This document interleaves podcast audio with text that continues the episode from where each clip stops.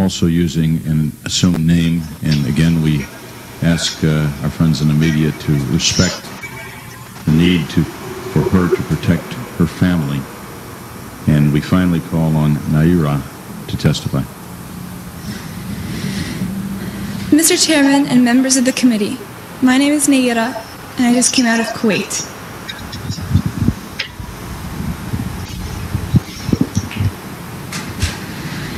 My mother and I were in Kuwait on August 2nd for a peaceful summer holiday. My older sister had a baby on July 29th, and we wanted to spend some time in Kuwait with her.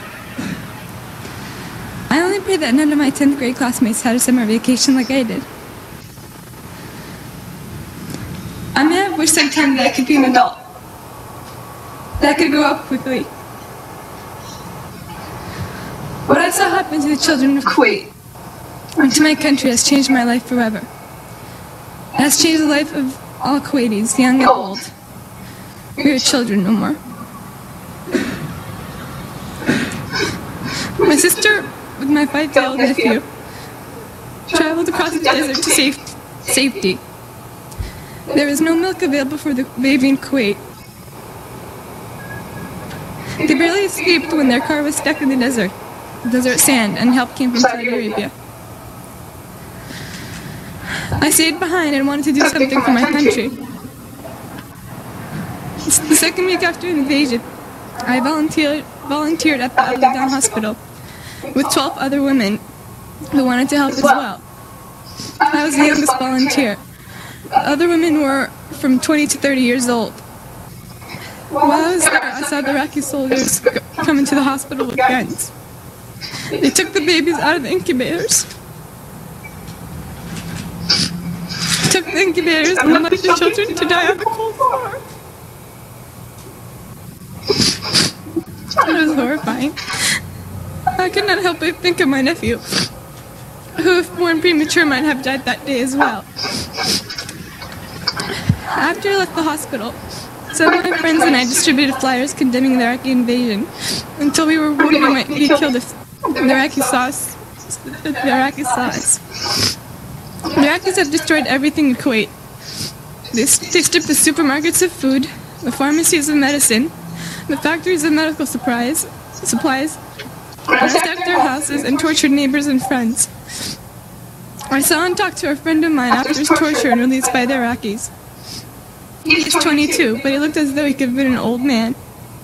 The Iraqis dunked his head into a swimming pool until he almost drowned.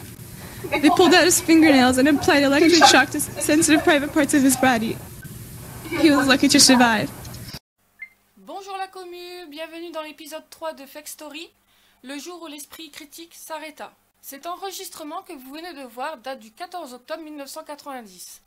Dans la vidéo, cette femme en sanglots témoigne devant une commission du Congrès des États-Unis. Les représentants du Comité des droits de l'homme du Congrès américain écoutent ce témoignage terrible dans un silence religieux.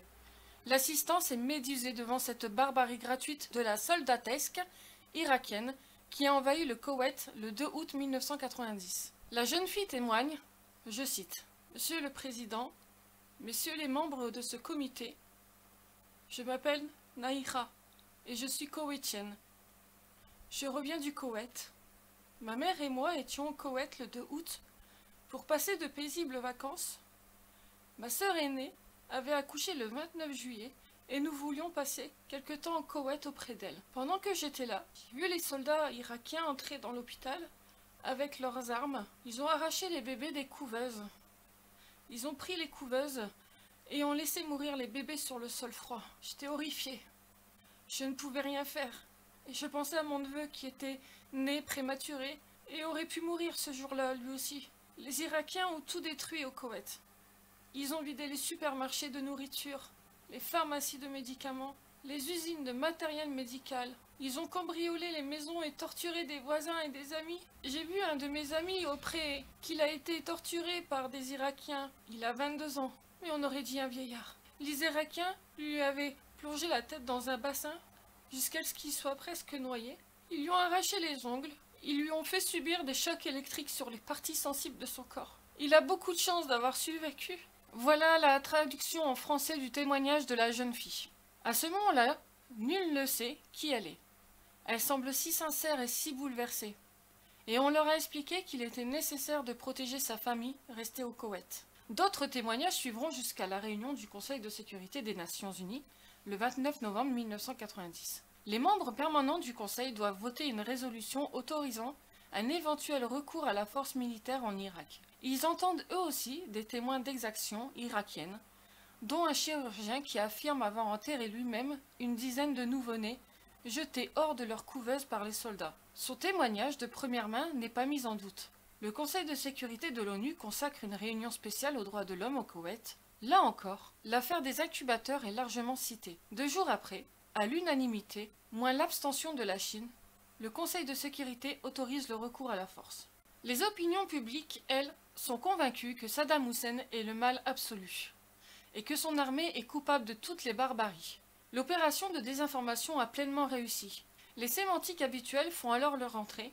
Ainsi, lorsque George Bush père a comparé la prise de contrôle du Koweït par l'Irak à la guerre éclair nazie en Europe dans les années 1930, les médias ont rapidement repris le thème. Saddam Hussein a été dépeint comme un deuxième Hitler, haï par son propre peuple et méprisé dans le monde arabe. Bush utilisera l'affaire des incubateurs dans tous ses discours. Des organisations non gouvernementales, Amnesty International, reprennent l'information et donnent le chiffre de 372 bébés tués. Dès que les Irakiens ont été chassés du Koweït, les organisations non gouvernementales et des organismes comme l'OMS, Organisation mondiale de la santé, envoient sur place des experts pour évaluer les dégâts commis dans les hôpitaux et interroger les personnels médicaux. Tous sont formels. L'affaire des incubateurs n'a jamais existé. Il ne laisse plus aucun doute sur le mensonge. Un responsable d'Amnesty International explique même que son organisation a publié un rectificatif après la guerre pour dire qu'il n'y avait pas eu de bébés tués dans les incubateurs. Tout était faux. Tout cela, menant à une guerre, était une simple opération de com. De la propagande, un fake. Aujourd'hui, tout cela est avéré. Ce témoignage était entièrement faux. La jeune fille était en fait Al-Saba et était la fille de l'ambassadeur du Koweït à Washington. Saad bin Nazir al-Sabah. L'association Citizen for a Free Koweït, organisée par le gouvernement du Koweït exilé, soutenue par le Pentagone et la CIA, a fait appel à une agence de relations publiques de com, Hill and Colton, pour préparer les esprits à l'indispensable guerre. Coût du contrat? 10 millions de dollars. La propagande et la guerre? Les morts et la destruction? Ont apparemment un prix. Attention, la géopolitique est une affaire très compliquée. Au vu des partis, des intérêts, des enjeux fluctuants au gré des changements économiques, de politique des pays, des conflits, se servir de cette histoire pour diaboliser les États-Unis et croire que, par exemple, Poutine aujourd'hui ou Saddam Hussein à l'époque sont ou étaient des personnages respectables est un pur déni des réalités. En géopolitique, il y a rarement de bons camps.